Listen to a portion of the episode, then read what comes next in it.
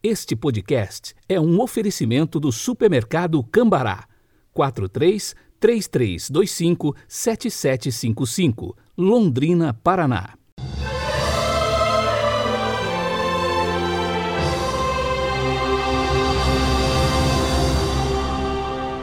Quarta-feira, 3 de novembro de 2021. A cor litúrgica de hoje é o verde e o pensamento é do santo do dia, São Martinho de Lima. Abre aspas. Não almeje a grandeza aos olhos dos homens, mas tenta, acima de todas as coisas, ser grande aos olhos de Deus. Fecha aspas.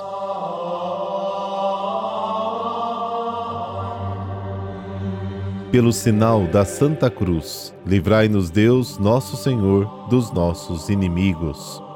Senhor, que nos criastes em vossa sabedoria e nos governais em vossa providência, iluminai nossos corações com a luz do vosso Espírito, para que toda a vida vos sejamos dedicados. Amém.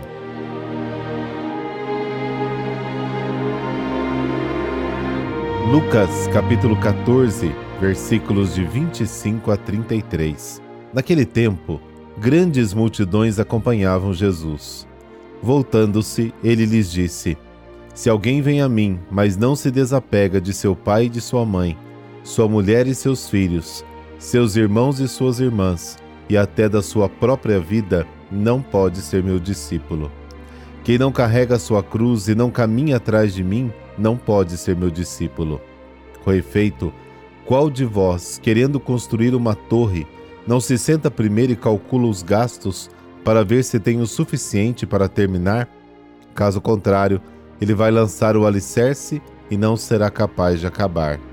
E todos os que virem isso começarão a caçoar, dizendo: Este homem começou a construir e não foi capaz de acabar. Ou ainda, qual o rei que, ao sair para guerrear com outro, não se senta primeiro e examina bem, e com dez mil homens poderá enfrentar o outro que marcha contra ele com vinte mil? Se ele vê que não pode, enquanto o outro rei ainda está longe, envia mensageiros para negociar as condições de paz. Do mesmo modo, portanto, qualquer um de vós, se não renunciar a tudo que tem, não pode ser meu discípulo. Palavra da salvação. Glória a vós, Senhor.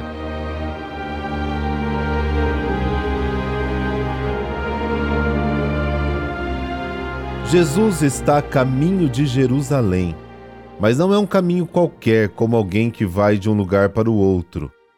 Ir a Jerusalém significa estar prestes a viver a sua paixão, morte e glorificação. Será que a multidão que segue Jesus sabe de fato para onde ele vai? E quais as reais condições para segui-lo? Aqueles que livremente se colocam no caminho com Jesus devem necessariamente colocar as outras pessoas e as outras coisas em segundo lugar. Nesse sentido, a palavra ódio deve ser entendida no sentido de amar menos, colocar em segundo plano. Mateus apresenta essas mesmas palavras de Jesus de uma forma muito mais compreensível para nós. Ele diz: Quem ama o seu pai e sua mãe mais do que a mim, é este o sentido do termo odiar, que muitas vezes a gente vê em algumas tradições. Quem não odeia o seu pai, sua mãe, mas odiar significa isso. Ninguém deve se iludir e achar que a salvação foi fácil. Como foi caro para Jesus, será também para aqueles que o seguem. Para seguir Jesus, é necessário relativizar qualquer vínculo, até mesmo familiar, estar pronto para morrer por causa do reino, se necessário. E as duas parábolas nos ensinam que antes de tomar decisões, devemos refletir, porque é melhor não empreender um negócio do que enfrentá-lo com meios inadequados e falhar no propósito. Tornar-se discípulo de Jesus é uma escolha séria que envolve toda a vida. Incrível o reino de Deus. A única riqueza do discípulo é a sua pobreza. Sua única força é a sua fraqueza.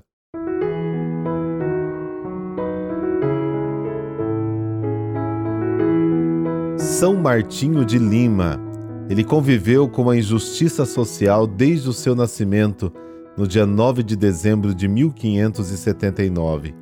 Filho de um cavaleiro espanhol e de uma ex-escrava negra, o menino foi rejeitado pelo pai e pelos parentes por ser negro. Tanto que na sua certidão de batismo constou pai ignorado. Aos oito anos de idade, Martinho se tornou aprendiz de barbeiro cirurgião, mas a vocação religiosa lhe falou mais alto. Entretanto, pelo fato de ser negro, demorou para ser aceito no seminário, acredite.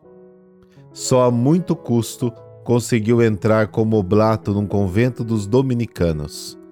Encarregava-se dos mais humildes trabalhos no convento e era barbeiro e enfermeiro dos seus irmãos de hábito. Conhecedor profundo de ervas e remédios, devido à aprendizagem que tivera, socorria todos os doentes pobres da região, principalmente os negros, como ele.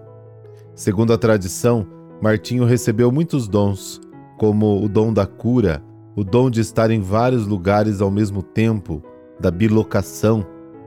Morreu aos 60 anos, no dia 3 de novembro de 1639, após contrair uma grave febre. Porém, o Padre Negro dos Milagres, como era chamado pelo povo pobre, deixou sua marca e semente, além da vida inteira dedicada aos desamparados.